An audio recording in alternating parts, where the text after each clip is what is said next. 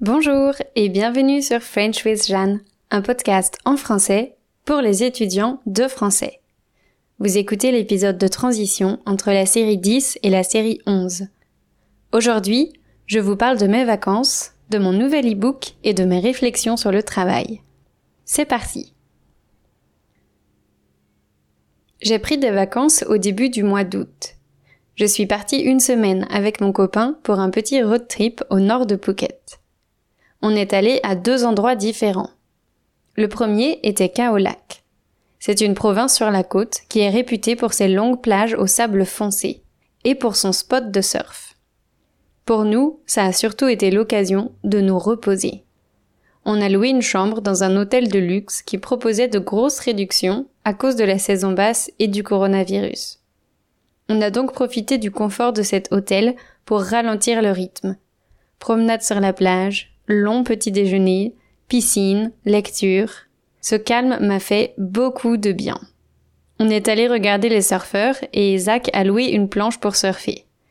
Moi, j'ai préféré regarder. Là-bas, on a aussi vu des éléphants, car il y avait un centre juste avant le spot de surf. Quand je vois des éléphants, je suis comme une enfant. Je m'émerveille, j'observe attentivement. Je suis toujours émue par ces animaux énormes au regard doux. Le soir, quand le centre est fermé, les éléphants sont dispersés dans la nature. En rentrant à l'hôtel, un soir, on a eu l'immense surprise de se retrouver face à face avec l'un des éléphants, qui mangeait tranquillement sur un petit chemin. C'était incroyable d'être seul à quelques mètres de lui. On ne s'est pas attardé, mais j'en garde un souvenir magique. Un soir, on est allé manger dans un resto indien et l'un des serveurs a dit qu'ils avaient vu un serpent dans la cuisine. Son anglais était approximatif, alors on ne savait pas trop si le serpent était parti ou non. Quelques jours plus tard, on est retourné manger là-bas, car la nourriture était vraiment délicieuse, et l'homme nous a montré des photos du serpent. C'était un cobra et il était bien resté dans la cuisine alors que la cuisinière préparait nos plats. Il n'est pas rare de voir des cobras en Thaïlande, apparemment, mais moi, je n'en ai encore jamais vu. Le deuxième endroit qu'on a visité s'appelle Khao Sok. Il s'agit d'un parc national dont la forêt tropicale serait la plus vieille du monde. Au milieu de ce parc, les locaux ont construit un barrage gigantesque afin de créer un lac. C'est un très bel endroit, avec des montagnes de karst.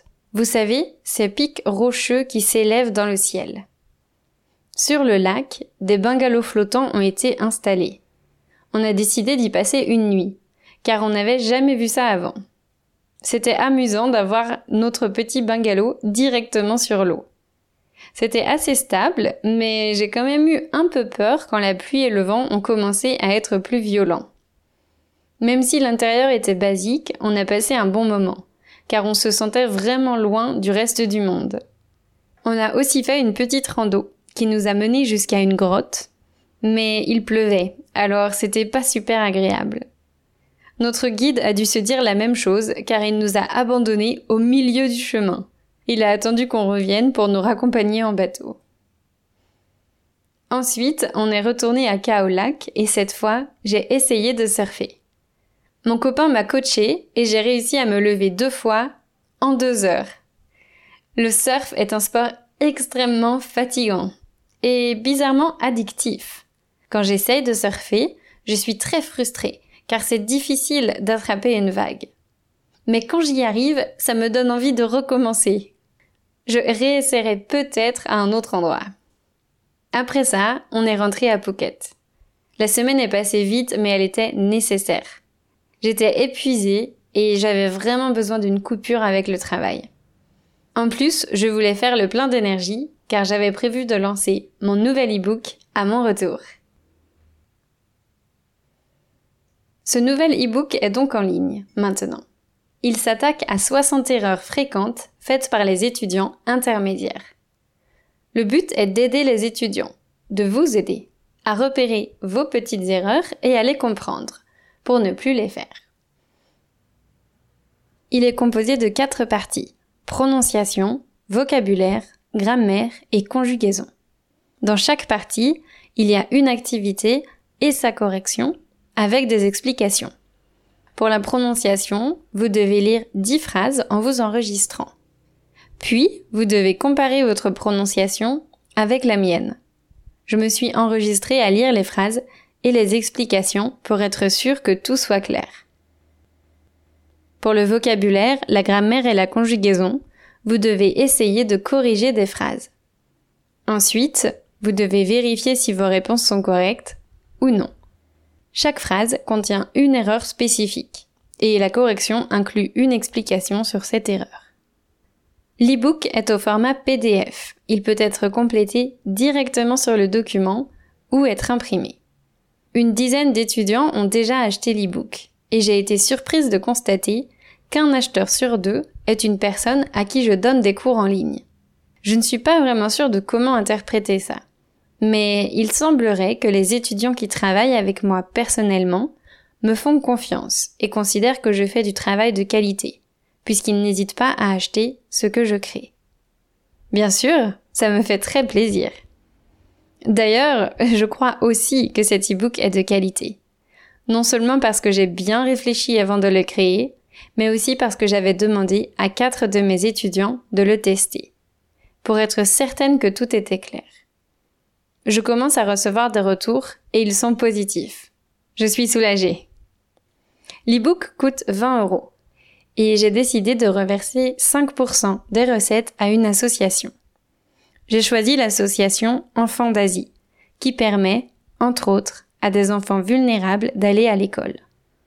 Je suis convaincue que l'éducation est un moyen de sortir de la pauvreté et d'accéder à de meilleures conditions de vie. C'est pourquoi je veux soutenir ce type d'association. Je me sens souvent impuissante face à la pauvreté et j'ai le désir d'aider ceux qui n'ont pas les mêmes chances que moi.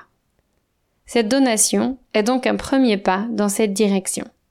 Je rêve d'un monde plus équitable et je suis heureuse de pouvoir participer activement à ce projet. Donc, quand quelqu'un achète un e-book, un euro est versé à cet assaut. Malheureusement, cet e-book n'a pas rencontré le succès que j'imaginais. Pour le moment, le nombre de ventes n'est pas énorme et ma première réaction a été la déception. J'étais déçue car je pensais vraiment qu'il intéresserait plus d'étudiants. J'étais démotivée car j'avais la sensation d'avoir beaucoup travaillé et que mon travail n'intéressait personne, ou presque. Et puis, j'ai réalisé que ces pensées ne mèneraient nulle part. Je me suis efforcée de voir les choses autrement. Si seulement 10 personnes profitent de cet e-book, c'est déjà bien. Je me suis demandé ce qui n'avait pas fonctionné. Était-ce le sujet de l'e-book? Était-ce ma communication qui n'avait pas été efficace? Était-ce le mauvais moment pour le lancer, avec le coronavirus et les vacances? Il y a tellement de causes possibles et je ne sais pas comment déterminer quel paramètre a joué quel rôle. En tout cas, j'ai la sensation d'avoir fait le maximum.